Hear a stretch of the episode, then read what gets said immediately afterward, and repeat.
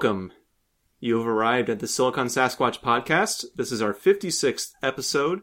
I am Nick Cummings, and today I've got two very special guests uh, who are on all the time. They're Tyler Martin Hello, hello. and Doug Bonham. And just because we're on all the time doesn't mean we're not special. It makes you more special. It Yay. means that you got you show you show commitment, you show moxie, you bring it to the table. You, So- there's got to be some degree of irony to the fact that the two people that are not in your time zone are the ones that are most reliably available. Yeah, yeah, we should um, we should bring that up more often. Uh, not here today for uh, reasons unknown. Aaron Thayer and Spencer Tordoff, who, as best as I can tell, is on a weekend-long bender in Las Vegas, and that is pretty much the last sentence I ever thought I'd say about our man Spencer. But so be it. You know he's Uh, probably hacking a casino right now. yeah. he just like has this name tag there, acid burn, trying to figure out how to get into the slots. Uh, so since they're not here, we're just gonna bro out and talk about the the broiest game that ever broed, uh, which is Broforce? Call of Duty. Oh, Yeah, that too. Broforce is pretty broy, Yep. but it ain't got nothing on Call of Duty. do the do. Do the do. That's the funny thing is after we talked last week on the podcast about, oh, what's like a big AAA game that's going to wow us and excite us, then the preview, like pre-release hype for Call of Duty started catching up with us. Then the last fucking game that we ever expected to wow and surprise us managed to somehow wow and surprise us. Yeah. I'm so glad I didn't go on record saying that it wasn't gonna succeed, because I would be eating my words right now. That would be some rapid action karma right there. Eating Yeah, I like a mean, I would deserve bowl it. of Doritos. I'd be punished, sentenced to like do boarding or something. But um, Jesus. and that's when you know the Call of Duty is jump jump the shark when it's a shocking moment of the game is anyway. Uh, but no, like we we've we've talked a lot about Call of Duty over the years. I don't think any of us has ever been ambiguous about the fact that we we tend to like those games. You know, we acknowledge their faults and sometimes they're not as good as the other ones, but. It's not a series that I've ever looked at and been like, man, I just hope they take this thing out to pasture. like any game that comes out on an annual basis, you're gonna have great years and you're gonna have mediocre years, and you might even have some bad years that are worth skipping. Yeah, and apparently last year is the closest they've come to a year that's just worth skipping. I didn't play much of Ghosts, but uh, I, I only played a bad. multiplayer like beta or like demo-ish type thing, and I enjoyed it for being like, hey, this is another multiplayer Call of Duty game, but it never compelled me to purchase the full version of the game. Yeah, I uh, I did the same thing. I picked it up on a Steam free weekend and played a few hours. We streamed it actually a while back, but um, yeah, it. I've I've dabbled in multiplayer a bit since like the last time I really leveled up in a Call of Duty game was Modern Warfare 2, which I guess was what 2009. Mm-hmm. God, was So that long ago? Yeah, because Modern Warfare One was 2007. So, um, yeah, and it felt like kind of the craziness of Black Ops was there, but not like the balance I was looking for. It just felt a little bit too out of control. Modern Um, Warfare 2 is where they introduce a lot of stuff that we just kind of like just let it be now. Like things like the the blunt force trauma tags and that sort of thing. Like that was all introduced in Modern Warfare 2. Yeah. the the overt pandering to their base didn't really begin until Modern Warfare 2. Right. Um, which you know credit to Treyarch for resisting that urge when they put out World at War the year before that. But but yeah, let's um let's try and contextualize this game a bit because I you know I've I've played every game in the series, uh, maybe Ghost the least, but uh, I- it's had its ups and downs. I think we you know you typically 3? I did. I didn't finish it. Oh, you poor bastard. Yeah, I know. I didn't even try the multiplayer either, which is apparently the only good part of that game. But uh, I can't imagine going back to a Call of Duty multiplayer before Modern Warfare 2 or Modern Warfare 1 now. Yeah, I tried it once with Call of Duty 2 shortly after 4 came out, and it was well, one you're using like bolt action rifles. Yeah, it's still World War II era. Yeah, and it's like launch graphic quality where it just looked like there were no textures basically. Oh, yeah. It's just ugly. World at Forgot War had bolt action guns, but they were super powerful, especially once you got attachments. Yeah. Plus, weren't there like all kinds of grenades and flamethrower? No, flamethrowers were Black Ops. No, but- flamethrowers were definitely in uh, World at War because it was Pacific Okay. Theater stuff. Oh, that's right. Yeah. Yeah, Treyarch loves its flames. Um, That fire tech.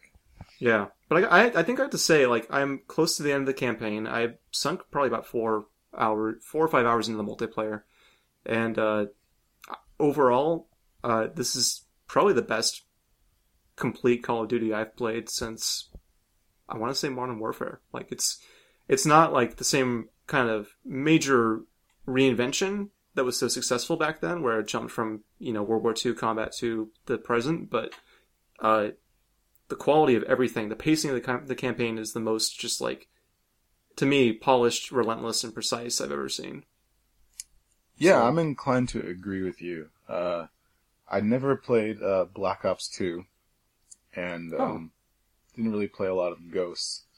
But I've always really enjoyed the the Treyarch take on things. Like I know some people have kind of viewed them as being the also ran developers to Infinity Ward, but I thought what they were doing was interesting and new, and it didn't need to be the same thing as what Infinity Ward did with their games. So I'm kind of glad to see uh, a new developer kind of helm the franchise because, of course, Call of Duty is going to be Call of Duty no matter what. There's some things about it that just aren't going to change, but it does feel like there is a new pillar or a new fork for Call of Duty now, and I'll be interested to see like for next year's game. Uh, I think it's a Treyarch year, so it'll be interesting to see do they take lessons from this or do they kind of become the new Infinity Ward where we're just like we're the top dog. We don't need to learn lessons from other guys. We do what we do. I think it'll be interesting to see because I, you know, Infinity Ward kind of had its big fall from grace with Ghost, where it was the lowest reviewed uh, game in the series for years, and um, you know, the year before Black Ops Two had actually done pretty well critically and commercially. Um, even if it ended with an Avenged, Avenged Sevenfold concert, I wish I was making this up. I forgot about that. That was the That dumbest was- thing. That was when I thought, oh my god, these guys really do need three years to figure their shit out, because I don't know. Like I remember the end of Black Ops One, and I couldn't tell if they were like in on the joke or not. But just the ending of that game with you like coming out of this like underwater base surrounded by American aircraft carriers with like American flags waving and jets like literally like flying over you like Blue Angel style. yeah, in formation. And I was like, is is this a joke? Are they like are they totally serious? Like, yeah, America. I, I, I don't, I don't know because I think their base really looks for that. Like you, probably, no, totally. Which is why I'm like, I would honestly believe you either way. If you told me like, no, Treyarch just thought this would be hilarious, then I'd be like, oh, great, thank God. But if you also like, no, like, they thought this was amazing. Like, you should totally do this. Like, this is how you have to end the game. I was like, oh god, That was their tearjerker moment. oh god. Like, who have I been supporting all this time? Nationalist propagandists. Yeah, just like jingoism, like condensed to like a gel form that you just rub all over your body. Where somebody took a look at the uh, Team America World Police theme song and we're like, yeah, we're all about that. What do you mean satire? Wait, this was a joke? Uh, But yeah, Doug. the, Mm. the uh, Infinity Ward, or basically the whole like Call of Duty uh, mechanism that Activision has built for itself, was kind of thrown into flux once uh, West and Zampella, the studio heads for Infinity Ward, took their ball and made a giant robot out of it. So yeah, yeah, Ghost like it. It just feels like the kind of game that lacks any kind of coherent direction or focus. Like it's just someone's like, "What if we put more dogs in it?" Or "What if we gave the dog a camera?" And they were just like, "Done, do it. We need this. We need to ship in 14 months." yep. Mm. Next, they'll make the dogs shoot bees out of their mouths. So Advanced Warfare definitely feels like someone had has a mission or has an idea for what Call of Duty can be or should be.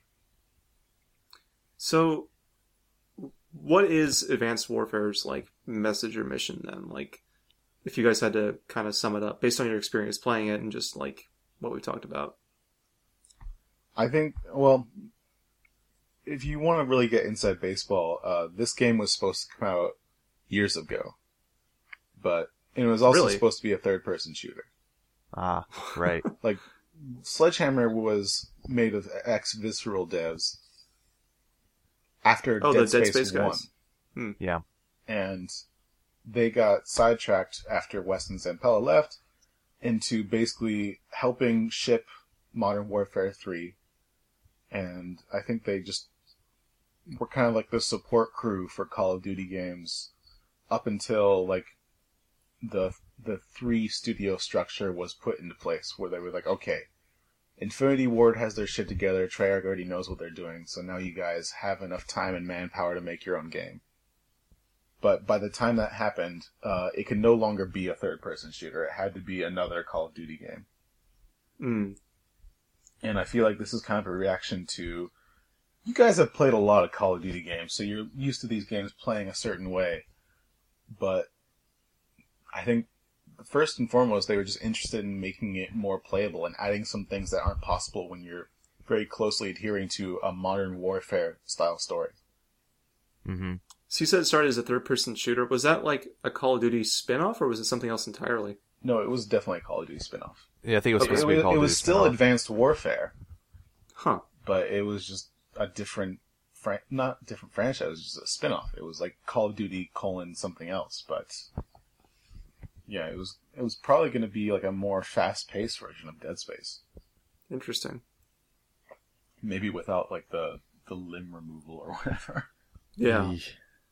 Yeah, So, from like from a narrative standpoint, um, Call of Duty's always been rooted in uh, more or less the modern era to like the last eighty years, basically. You know, it started out as a World War II shooter that played from multiple perspectives. The first three games were all like that, and then the fourth one made the jump to the modern. And then you kind of had like these other side stories. World at War came after that, took place during World War II.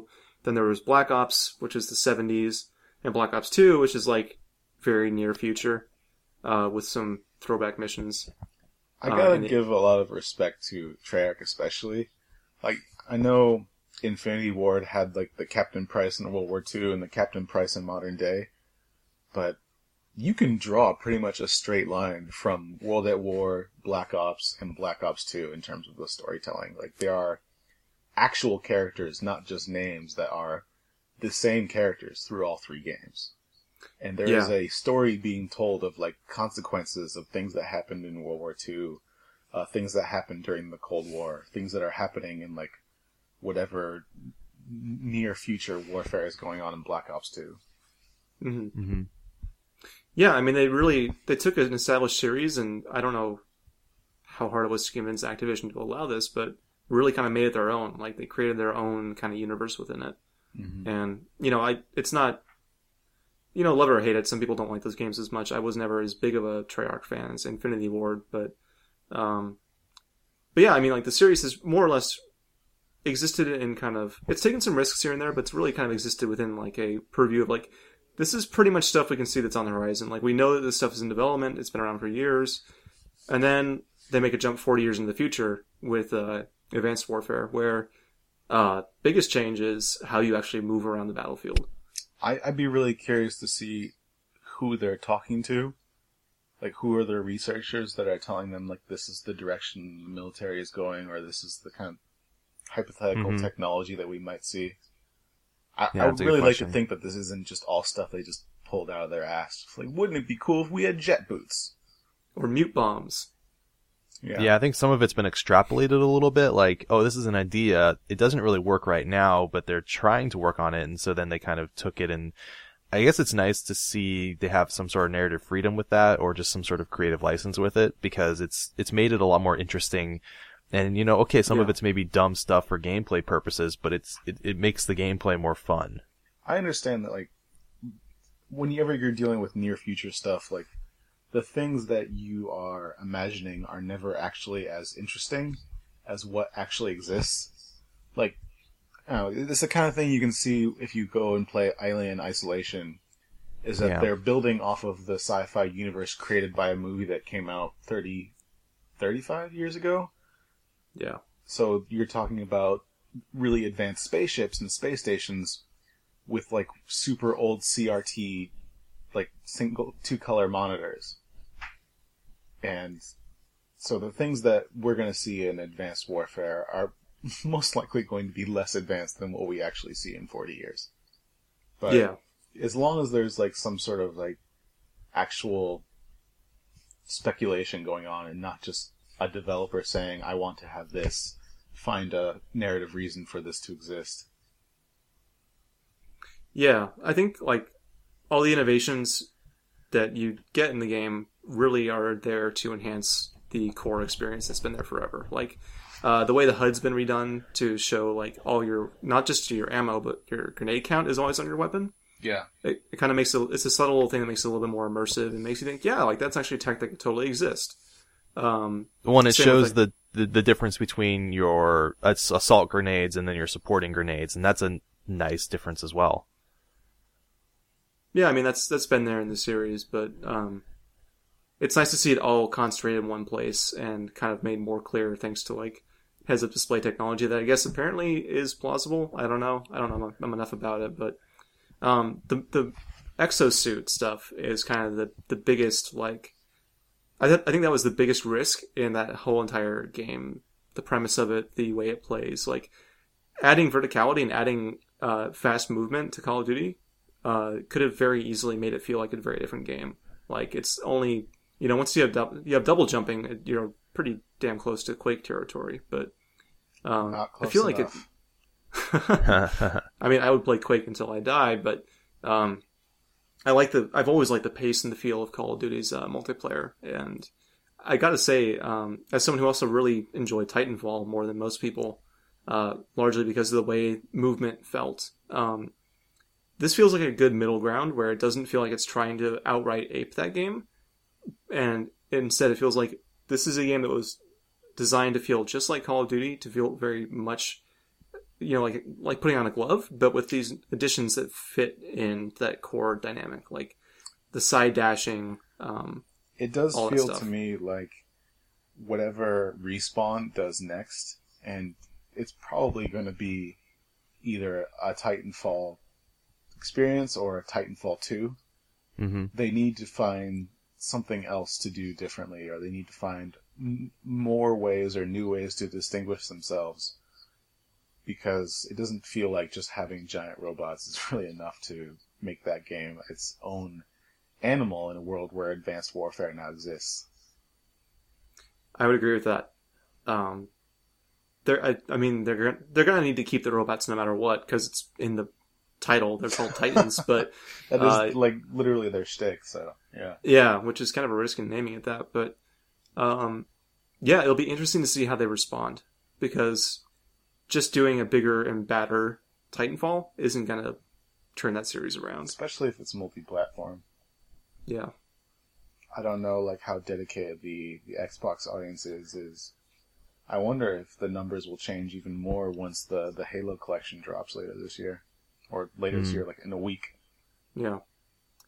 Um, one thing, I, the last thing I want to mention about Call of Duty, and then anything else you guys want to talk about is uh, I'm noticing, like you mentioned in Modern Warfare 2, that was when they introduced the all the marijuana like stuff for customizing your tag on multiplayer, like the blunt force trauma, like you know, which got like a chuckle out of me. But then I was like, oh god, everyone's going to use this because they're all playing stone out of their minds. Uh, is this kind of tonal difference that's become very pronounced between the single player and multiplayer in a Call of Duty game, where like uh, is it you have really the same. totally different though? I think it is in terms of how you how it talks to the player. So um, you can still customize your emblem and like the background and all that, and you have like you know, on the one hand you have like you know pictures of scantily clad women that you can put as, as your little emblem or tag or whatever, uh, and dumb little jokes like that. I did see Uh, the one of like the woman in a bikini riding a bear. Yeah, and like I don't really know what what that's really going for. Yeah, I'm not sure where that came from, but like things like that, you know, just very basic objectification, kind of like, you know, stereotypically male leaning stuff like that. And then you have the campaign where you don't see imagery like that anywhere, and the all the women characters in the game are not like, you know, these objectified damsels, although like whatever her name is, is Ilona, the, the Russian. Yeah. Yeah. She's wearing quite a bit of eye makeup, but whatever, that's her thing. And I know Um, that um, they introduced this in Ghosts too, but you also have a suite of female options for multiplayer. That is true. And you have alter, other races for your dude too, which, I mean, I, I'm a white guy, but I appreciate that. Like I'm currently playing as an Asian man, ironically named Martin. Huh. Yeah, I, I appreciate that too. I liked um, seeing the diversity there. The fact that like I can't remember for sure, but I thought that like my impression was most of them were not white, and I was like, that's that's really cool. Like seeing I'd be fair bit of interested in representation. seeing more options available for the women. I think right now it's only like a half dozen. And yeah, it's at- like five compared to eleven with men. yeah, it's at least twice that for dudes. Yeah, but I don't know. I mean, I don't, I don't mean to like I'm sure that's based entirely just on like Activision's own like demographic research, like saying like this proportion of our audience is interested in playing as women, make this many women skins or whatever. Yeah. precisely this many. Oh, I'm, I have no doubt that Activision told them make exactly this many and no more, no less. I'm I'm would not be surprised to see that Activision has extensive analytics about that. They they surely have to at this point, right? Yeah. It's worth too much money to them not to. This has become such a refined science. The Call of Duty development labs surely have all the information they could possibly need. I, as someone that worked in a corporate environment, I'd be terrified to see like all the spreadsheets attached to Call of Duty metrics and oh, just spending day after day looking at Excel talking about fucking guns and shit. Yeah, Yeah. ugh, not for me. Uh, any other thoughts about Call of Duty? I- Um, well, we haven't really discussed the story very much, Okay, and let's do it. so I do th- find it odd that you talk about that tonal shift because yeah, the story has some serious beats, but it, it also seems super shallow to me at times. Like you're farther along than I am, but it definitely seems like they're going for like Kevin Spacey's like the greedy evil like PMC CEO, right? Like Yeah, okay, so just yeah. It's supposed to be like the good guy who's there's not obviously the really going to be some sort of swerve at the end where it's like, no, you he's he's a complicated man who wants complicated things. It's like, no, he's fucking like mustache twirling evil Mc bad guy. Yeah, I mean, like, I don't mean to imply the game, maybe not shallow so much as predictable or like rote. Like, Hmm. the plot in the game does throws no curveballs at you really. Like, I- I, am not I- at the very end, but I really wish, though, given the fact that Call of Duty has this reputation for being a series where a large portion of the audience just completely ignores the single player and just go straight for the multiplayer. yeah, I, I wish they took more chances. I wish they t- took more risks in the narrative. Uh, I, I'll only spoil the very first mission in case anyone actually cares about what happens in the story. But you start as a member of the U.S. military, yes, yeah, you're in the Marine Corps. Yep. And uh, basically you and your best friend are caught on this uh, like vertibird or whatever. I don't know what it's actually called. And his door, his hand gets stuck in a door that you just put a bomb into, and he does the heroic thing and tells you, "Go on, bro, live without me," and he pushes you off of the the vertibird rather than trying to continue to pry his arm out. as it's taking off. Yeah, and having spoken to people that I've actually served and read like plenty of like actual narratives written or at least dictated by people that have served in combat, that seems both like it seems like a kind of a realistic idea in your head when you hear about like people jumping on grenades and stuff. But in reality, it is complete fantasy. Like when people jump on grenades, it's an impulse decision. It's not I'm having a conversation in my head and I choose to jump on it. It's or like, never mind a conversation with an actual other person. right. If whenever someone is actually facing death, they are not like live without me. It's always like, "Oh my god, save my fucking life. I don't want to die." And I I would have loved to have seen that in a Call of Duty game.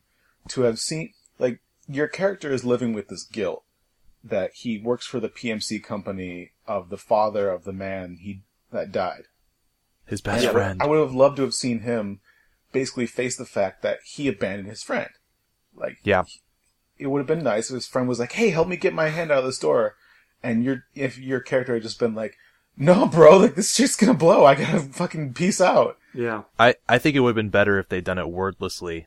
If they could yeah, do it with, no, I'm, with just I'm not facial saying they should have like a script to this, but if they had had that moment where your character is making a conscious decision to leave him behind so that he can live, rather than your friend basically say, "No, it's okay, get out of here." Like that just seems so re- unrealistic and so like Hollywood to me. And I know, I know this is like Michael Bay, the video game, but still, it was it just took me far out of the moment. I was like, "Come on." Yeah. no one who is in that situation would act that way. and then No. try to live with the thing like everybody saying, "Oh, he told you to keep going. He told you like, or he, he like- pushed me away." Like to kind of lie about that would be an interesting trait as well. And there's no survivor's guilt shown by the main character at any point in the story. Like no like wrestling with like the oh my god, like you know, did he did he register with the PMC as a favor? I mean, it seems like they kind of just hooked him up with um you know, some much needed supplies after that first mission. But beyond that, like to put to put it mildly. yeah, uh, they gave him a, they gave him a hand after that nasty fall, but Boo. but like yeah I, I i totally get what you guys are saying. Like i wish that um i wish they had the courage to make a game that showed like war as it is. Like with a moment where like people lose their courage where they realize like oh shit i'm i could very well die out here. And like just showing like that that fragility. The closest this series has ever came was Modern Warfare 1 after that nuke blows up where your character is like slowly limping across like this now radiation zone, like this Yeah. bombed out hellscape. And even that didn't have a lot of like didn't have a lot more to it than other than just limping over to a corner and quietly dying. yeah So And they've yeah, been trying to be chase nice that see- moment again ever since. yeah and they've been failing like remember no russian from modern warfare 2 Yeah. Yeah. That big scene that was made to be like the oh yeah guys this is gonna be a really shocking moving scene and it's not because you're basically just walking through an airport while these people commit like acts of terror and it's like okay i can shoot these people too or i cannot Well, it was shocking, but it wasn't. empty. It wasn't the same really sort of gravitas. any- game developers have a very hard time making you kind of care or connect to uh, non-living people, basically. And to put like no Russian in perspective, like how much more meaningful would that mission have been if you had to first walk through the airport without the guns and see like just people walking about, going to certain terminals, shopping for snacks or whatever, and then you had to pick up your guns and open fire on them instead of starting the mission in like the loading dock and just walking out and open firing. Like you have no reason to care about the humanity of people that are just running around screaming at that point. Like they're just Yeah. more targets in that point of the game. yeah, It- it would have been earned a lot better that way. These developers need to find ways if they want you to feel emotion to make you care about someone who does not exist. And it should not be that difficult because it is something that authors of the written word have been doing for centuries. Yeah So when you're having virtual characters like that are capable of demonstrating real emotion and doing things that you can't do in other media, it shouldn't be that difficult. And especially Call of Duty, like pick what you're trying to do. If you don't want to have that emotional resonance, then give up the ghost. But Or ghosts, you- as it were. God damn it, Doug. it's uh if you if you want people to give a shit, if you want to be thought of as someone who's actually trying to do some like something interesting narratively, then try harder. You got to find a, a new a new way to do this because yeah, just killing off your only in name your only named like playable character like how often do you actually see what they look like or that's kind of a recent thing with like what was it Modern Warfare 2 where you finally saw what soap looked like? No that was um the first game to show you your character i thought was black ops. Okay. Yeah Mason. Oh god. What a terrible Yeah. character that was. But then modern warfare 3 i think you play as price in a couple missions and you see soap. Hmm. um which was not a great game. But um like I've never given a shit when they killed off the p- character I was playing as because it's the next mission I'm playing as a new character with identical skills identical movement yeah the It didn't only feel the only meaningful. difference is like whatever like the loading military emblem is before I start the mission Yeah. yeah Like Those it- stories always felt disjointed to me because of that fact. Like the fact that like they tried to tell you this globe-trotting, multi-perspective story, but did just an absolutely terrible job of transitioning the player's conception of like who am who am I right now? What is this person's motivation? What are we fighting? even Modern Warfare One, which is kind of regarded for doing that whole like nuclear bomb scene. It struggled with I- too, though. I didn't care when my Marine died because he meant nothing to me. Yeah. And the previous mission I've been playing as a British SAS agent, and the next mission I was back to playing as that British SAS ma- agent. So, what difference did it make that my Marine died? It In its none. own way, that's kind of an interesting thing to talk about how you're just another faceless, nameless soldier on the battlefield, but it doesn't really earn the gravitas it's trying to get. That's not the If point you're it's saying building that towards. Infinity Ward did that deliberately, I think you're giving them way too much credit. Right, and that's that's what I mean is like that it's interesting, but it's not what they were building towards at all. Yeah, I don't think they were trying to make you mourn the death of your soldier in that nuclear blast. I think they were trying to show you like let's let's just completely shift gears, show you a completely different side of this violence and leave you powerless. That was just it was complete shock value though. Like I feel like there would have been better ways to do that besides a nuclear fucking bomb. Because Yeah, I think uh you can you can count the number of times Yeah. a nuclear bomb has gone off in on planet Earth on one hand. in warfare, In there's been a ton of tests. Yes, there continue yes. to be. You- Which is just great. you can count the amount of like the number of times it has been executed to the extent of loss of life on one hand. Yeah, Two fingers. thankfully. Yes. Um I think the um was another was- podcast I was listening to. The uh, one of the hosts used the phrase, "This is the empathy equivalent of jump scares." Yes. yeah. Completely cheap, completely unearned, but One, It's one trying to I draw something- was much more effective, even in the same game in Modern Warfare One, was the scene where you were playing as some uh, politician, I think, and you, you, it's like the intro credits scene where you're like Yeah. getting in the taxi, you're being driven around, and you're basically put in front of a crowd, and they put a bullet between your eyes. yeah, That that Yeah. surprised me. And I that- thought that was more effective too. yeah. Because you're not just moving from like combat zone to combat zone. Like it was actual like this is just a dude going to a place. Like I didn't know what they were going for. But again, it's still like just emotional scare uh jump scares. hmm yeah. So we're not we haven't finished the campaign. Maybe it'll surprise us in the end, but um I, I, guess what Mhm. feels like the biggest missed opportunity to me so far is like this is a series that um, I don't know if you guys played the original first two games or not, um, but yes, no, Yes. no. okay. uh, so Tyler, you might agree, you might agree or disagree with me on this, but I felt like the first game in particular and the second game to an extent really made an effort to build genuine gravitas and those those pivotal moments, like um, especially like in the I think back to the Russian campaign in the first game where you're like trying to take back the the Red Square and um, the way that everything in that game built up to that moment where like you know you you have these like squad mates who are there with you through the first few missions and then like you know everything about the presentation the way you enter it the way like it just establishes the chaos of that conflict.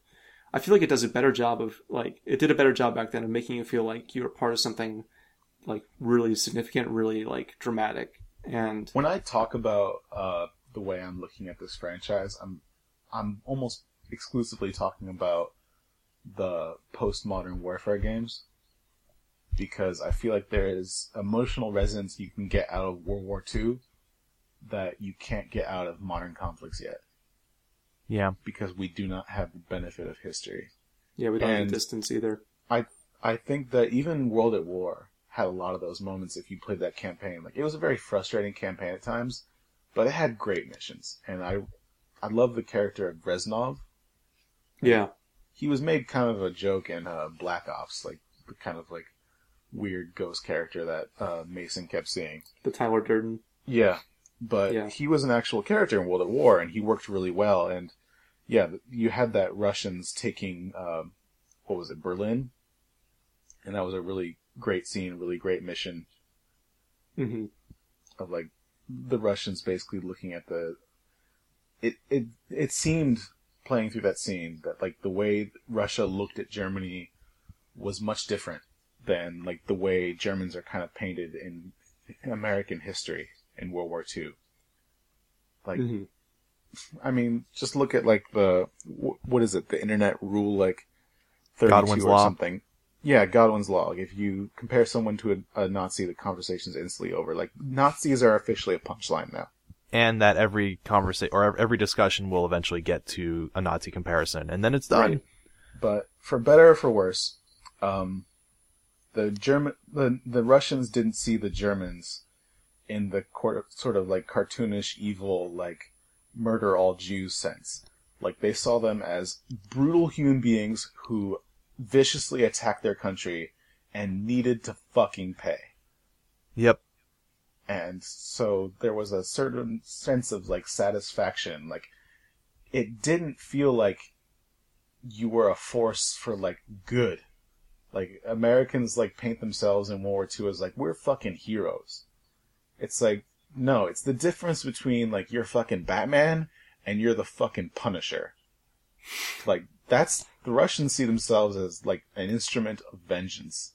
Like they are bringing down a fury on you for even thinking of going against them.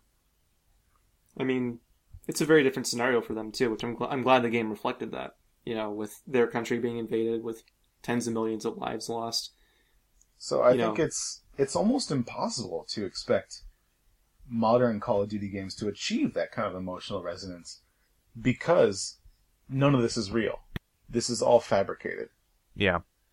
And the other part of it to do with history is that that's the last war that's going to be so easily romanticized because from then on, like the Korean War is not nearly as well documented, but even then, the, the documentation that's most easily comes to hand as a pop culture reference is MASH. And that's not exactly as heroic sounding as Americans' interest in World War II was.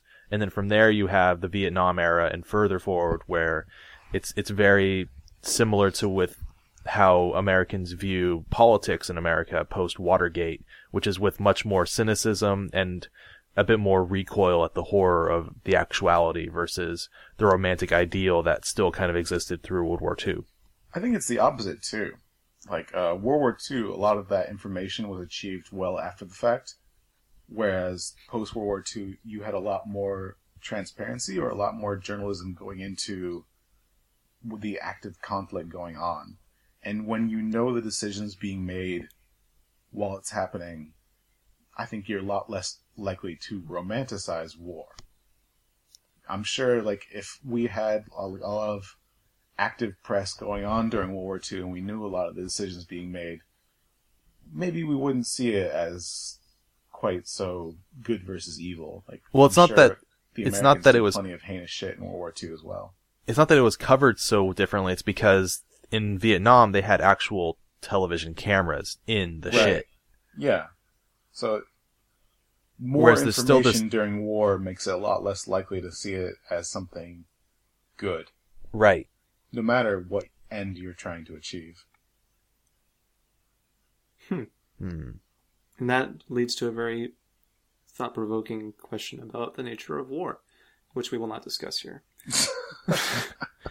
Unless you guys really want to. No, for, Um, no, for it- me, it's probably for the best that Call of Duty is not actively based on any real ongoing conflict, because God, that would be so messy.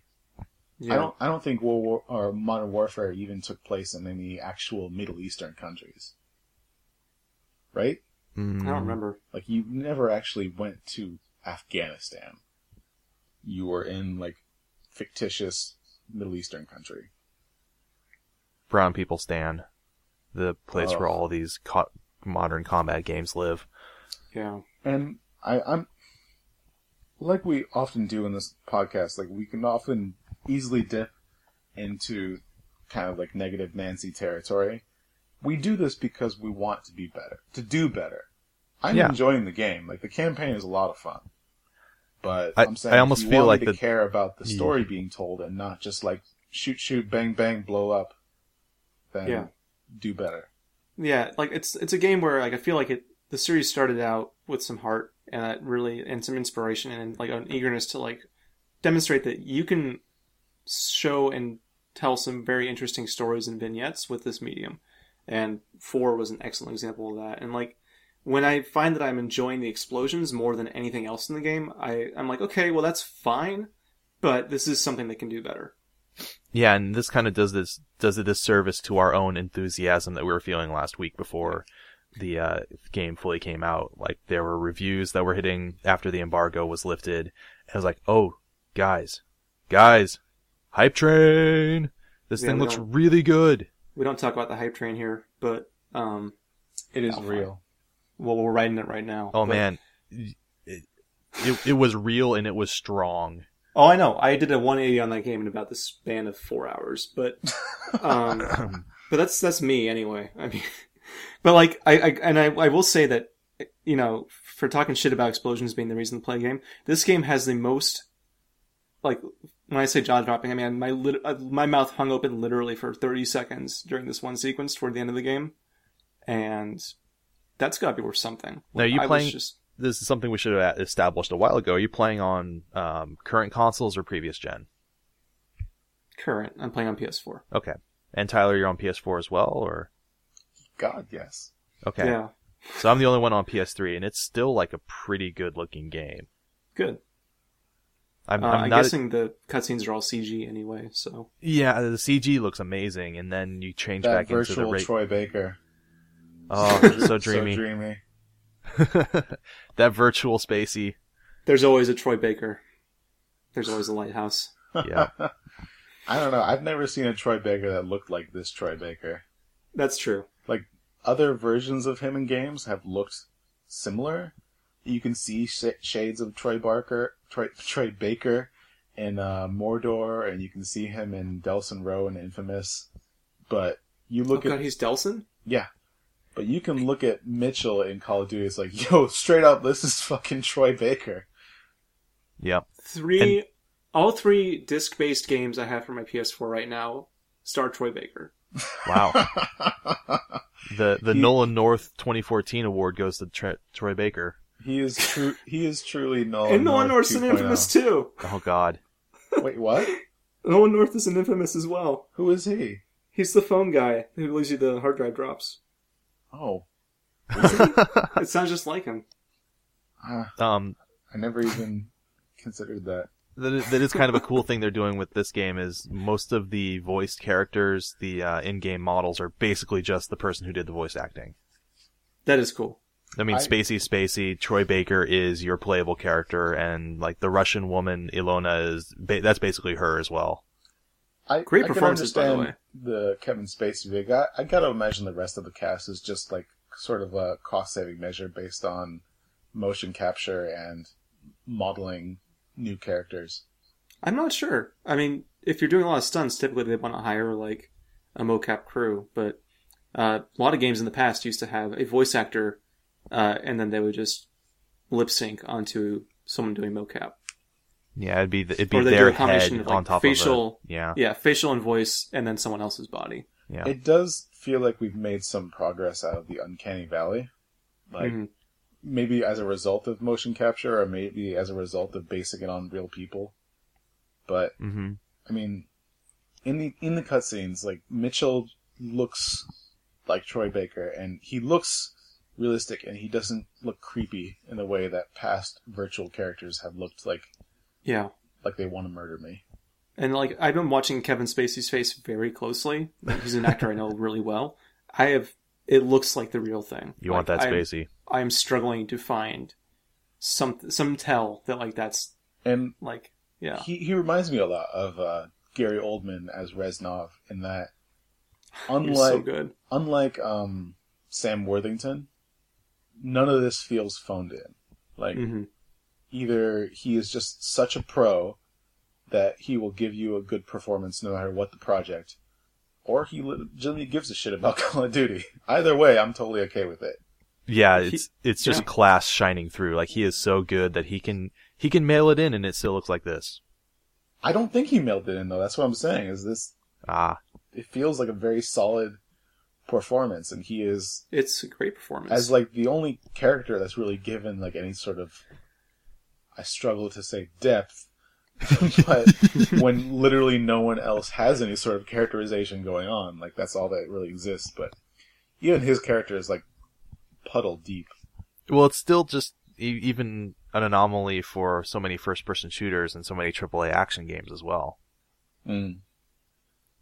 I will say that you get to see more of the depth and complexity of his performance as the game goes on. The character is still very much like a one note, like power mongering capitalist war dude. But um, yeah, he he brings some really good, like he brings his A game to some of the scenes. And I was really impressed by that.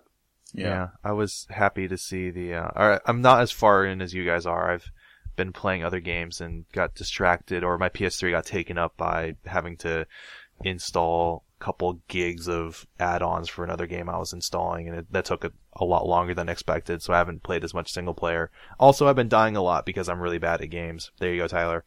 And but just even so far, as far as I am, I've been really impressed with everything in the game. Yeah. So Bum, bum, bum. one more question for you guys: Sure, Where do they go from here? we've got to go Can back. can you go back to Call of Duty without a jetpack? Um, not Modern Warfare. Like you can't do any recent conflicts anymore. I would actually be kind of curious if they would go back to like a classical or historical conflict. Like if you did see another World War II Call of Duty, that could be interesting again. Now that we're on new platforms and everything, kind of see like that new fidelity brought to a World War II setting. I feel like it's been long enough now that no one has that World War II fatigue anymore. Yeah. If anything, And- there's modern fatigue. Yeah, and I think the audience has changed too. Like I think the the I mean it shooters are for better or for worse kind of a young audience. So I Hmm. think that the people currently playing Call of Duty maybe don't have that experience playing World War II shooters. Hmm. And Yeah, because like we're we're talking about Call of Duty 3 was the last one, and that was a No, World at War. World War. World at War was okay, Yep. It came But- out after Call of Duty 4. right? Yep, 2008. And that's six years. Kiefer ago. Sutherland, Yep. Oh god, I forgot about that. the voice of Snake. But that that was World at War was mostly Pacific, wasn't it? Yes. Yep. Yeah. It was So uh, there has- Pacific and Russia, Ah, or at least the invasion of Eastern Germany. Yep. so the last year, real European centric, like classic World War II shooter that we all knew and got tired of, like that was Call of Duty 3, which was a launch game basically for the last generation for the Xbox 360. Was it? I don't know if it was on Yeah. 360. It was not a launch game. Was it? Call Call of of Duty Duty 2 was. Yeah. Oh, Call of Duty 2. Sorry. For some Sounds reason, I think of Call of Duty 3 as being like a PS2 game, but there was a even- different version of it on, on PS2, I think, and it was kind of janky. Well, 3 on any platform was pretty janky. Yeah. Well, if we're talking about the game being a cross-platform with PS2, then that kind of makes the point that it's been a while for these games, Yeah. for that era. But I mean, people have talked a lot about going to Vietnam. That's always a terrible idea. That is not a conflict that needs romanticizing. No, I think you just stop with um, Apocalypse Now and call it good. Yep. Um, Or but I think you World War maybe even go farther back. Maybe go to like World War One. That'd be tough to do though because of the nature of that combat. Yeah, I'm not saying That's you where could a an third entire person- game around that, but as a series that is constantly jumping narratives, Yeah, you could easily have flashbacks. that's true. And World War One is a like criminally under talked about period of time. A 100 really years ago. Time to be a human. Yeah. Yeah. Yikes. Or maybe some of the conflicts leading up to World War II as well. Or hell, let's go even farther back. Let's go to Civil War. No. Let's go to the Revolutionary War, but except make you climb trees and then use a hidden dagger to stab people. No. that would never work. They tried that. I can't remember who, but somebody somebody tried that, didn't they? Yeah, I think it was a Far Cry game. As long as Oh. they don't try to ham-handedly make you a Native American, oh god, that would be so terrible. That'd be the Yeah. worst. Who could Can we just- possibly think that'd be a good idea? Can we include like a two minute just shitting on Assassin's Creed 3 se- sequence in every podcast from now on? Yup. Okay. Because Assassin's Creed, Creed, Cra- Assassin's Creed 3 was the worst. It was garbage. It was not the worst. It was. It was the worst in the series. Uh, Hey, at least Assassin's Creed 1 back and didn't have Assassin. a it didn't have a 8-hour tutorial. No, but that game didn't do a lot of different things. No, but neither does. eh, I don't know. Maybe it doesn't hold up now, but at least at least Altair and the world they had with like Jerusalem and like that whole like yeah. Crusades era. Well, Revolutionary War is a pretty unique time period to talk to present in games too. It is. I would love to see a tactical strategy game in the Revolutionary War. Yeah. But I don't think a climbing around on stuff game is exactly set for that period of time and place. Now you make me want a Sleepy Hollow game, Nick. That would be pretty pretty dope. All right. We we Well- squeezed about all the blood from the stone that we can for now. Yeah, we talked enough about this game. We'll put it to bed. Maybe it'll come up next week, but I figure by the next podcast I'll be playing Assassin's Creed Unity. Um, we'll probably have some new stuff to talk about. Is anyone else getting that? Mm-mm. Um, I guess it's next gen only, so I'm I'm definitely waiting to see how the game is received critically. okay. Yeah, I'm, Yeah. I'm still like playing through uh, Black Flag now that I have Mm. a PS4, and I am enjoying that a lot more now than I did when I played the PS3 version last year. Gotcha. Well, that's good. It's it's the best Assassin's Creed game I want to say since Brotherhood. Black Yeah, I Flag. would- Yeah. I'm a little disappointed that the multiplayer is not going to be in Unity. The co-op sounds cool though. Yeah, but I always really enjoyed uh, Assassin's Creed uh, competitive multiplayer. You know, I played it for like a weekend every year that game came out, and then I just stopped. But I love the concept. Yeah, it never hooked me in a way like a Call of Duty did, but it's it's wholly unique in what it I'm offers. guessing that's why it's not there anymore, though. Hmm. well, I don't know that. I don't know that it had a very long tail. still Maybe it's also too tough to develop for next Yeah. gen. Maybe they need another a year, another year in the oven for it to be produced for next gen.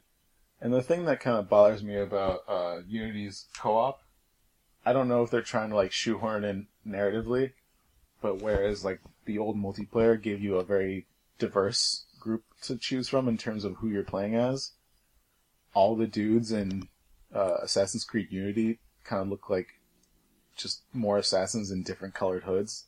They're Yeah. basically the fucking Teenage Mutant Ninja Turtles of assassins. Well, they're like part of the Brotherhood, right? So they have a uniform.